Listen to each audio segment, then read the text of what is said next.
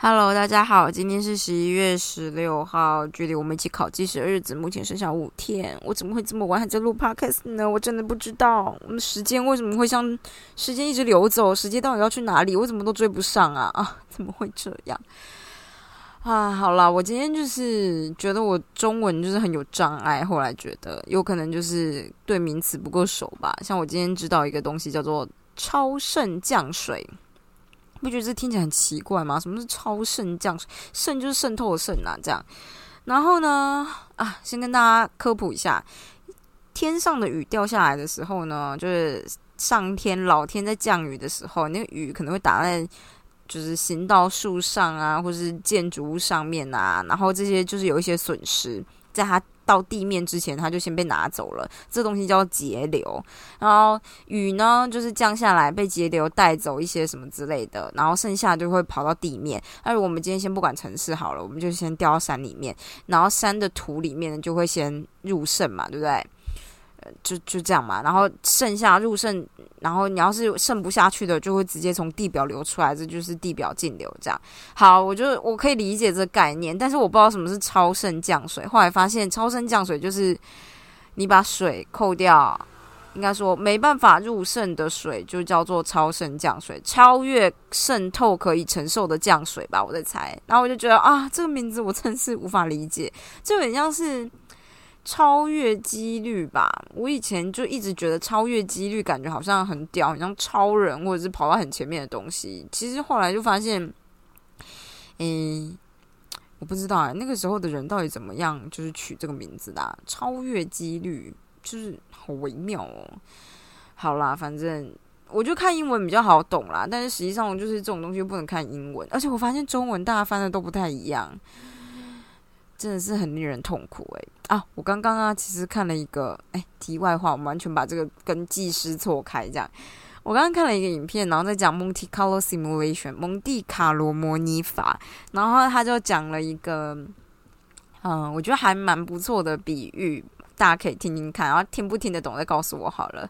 就如果你今天呢，在黑暗的箱子里面放了一颗球，放在角落这样，然后我就。打了一个灯，从比如说我放在一个正方形的箱子里面，然后角落放一颗小球，这样，然后我在左上角箱子的左上角开一个，就是打个灯，这样，那你知道灯就是会照进去这个箱子里面，然后反射嘛，对不对？然后如果今天这个。这个箱子本身是暗的，所以你就可以合理解释，有点像声呐那样，你也可以把它想成声呐啦。假设讲好，我们就当声呐好了，就是一个呃有一个地方，然后一个方形的盒子里面，里面放一颗球，你把一个蝙蝠放在蝙蝠好笑，放在一个口那个地方，然后蝙蝠就发出它的声呐，然后去侦测这个回波。所以蒙蒂卡罗蒙蒂卡罗模拟法的意思就是。今天这个蝙蝠如果发出越多条的那个声波出去，就是声呐出去，它就越能判断到底，呃，角落的这个东西是球还是只是一个方形或者一块石头的障碍物，就是应该要判断它是什么形状。那它发出的声呐越多越。就是从越多的角度发出去的话，你就越能够从反弹反弹回来的回馈里面知道到底长什么样子。这个就是 Monte Carlo simulation。如果你今天就是只做一次两次，你可能只是知道说哦那边有一个点啊，可是你做了很多次以后，从面开始，然后慢慢到体积，你都能慢慢的掌握到这个概念。那这个其实就是大数法则。大数法则之后的结果，其实这就是 Monte Carlo simulation。嗯，那个叫什么啊？呃，machine learning 叫什么东西？机器学习吧。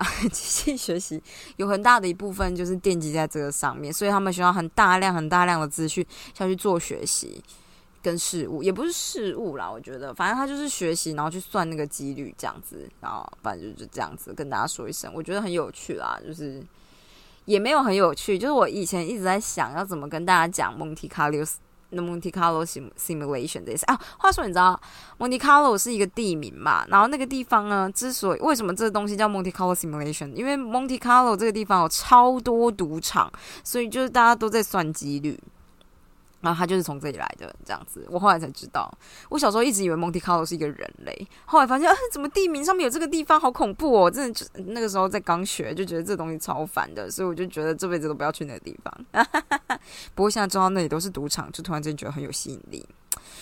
啊，好啦好啦，反正就这样子。我明天要再继续念一下水文，我觉得水文学就是呃啊，好多要背的公式，我觉得他们超烦的。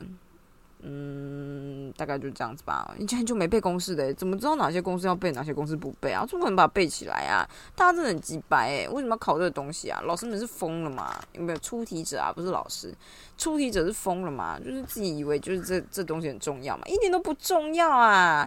就像是哦，里面有一题哦，我知道，就是呢，如果你今天有一个一个测站好了，然后就是记录你的降雨量。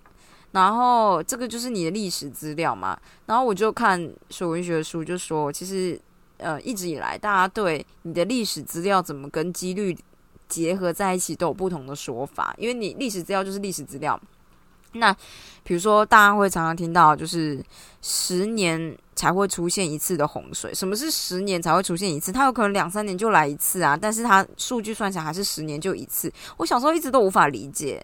就是我知道最近重看的时候才有办法理解，我就觉得啊，我从来都没有真的懂过，啊我只知道呃什么，当你的重现期重现期是十十年好了，那你几率算出来是十分之一。然后我现在小就我一开始刚看的时候，今天刚看的时候，想说几率十十分之一的意思，不就是你算那个面积是十嘛？后来发现不是，就代表你有九十帕的几率不会产生，所以其实你要算累积几率等于九十的地方。哎，我怎么我是不是讲太深入了？让我想一下。哎，反正啊，就是我只是觉得有点微妙啊。我知道，对我刚刚在讲那个，就是水文的历史资料怎么跟几率连在一起这件事情。然后里面有一题就是出了三十笔资料，你要在考试的时候照大小顺顺，就是大小把这三十笔资料拿来做一个 sorting，就是排序。哎，这一排错，你他妈就算错了，你懂吗？就是你一排错，你就毁灭。无法理解，我要是真的就排错了，那不就没了吗？这样，而且只是排序而已。现在哪有人在手工排序？我们都是输进去电脑叫电脑排序啊。Excel 那么轻轻松松都可以排序了，还不需要写到程式嘞。哎，怎么会这样？我在抱怨。嗯，大概就是这样子。好，大家明天继续加油啊！我明天还要好好的做 PowerPoint。我礼拜三还有一个英文演讲比赛。我有时候在事情很多的时候，都会无法理解以前的自己在想什么。以前的自己到底在想什么？就是时间很多嘛，那时候就觉得生活有点无聊，但是时间就是一直不见，一直不见，到底发生什么事？中间是怎么了吗？就是未来的我跑来现在了吗？所以我就觉得时间流失了吗？啊，太奇怪了。好啦，就是这个样子。最近天气真的很好，我觉得很舒服，很适合睡觉。不知道为什么要起来念书，不知道为什么你们要起来上班呢？就这样，大家明天再见喽，拜拜。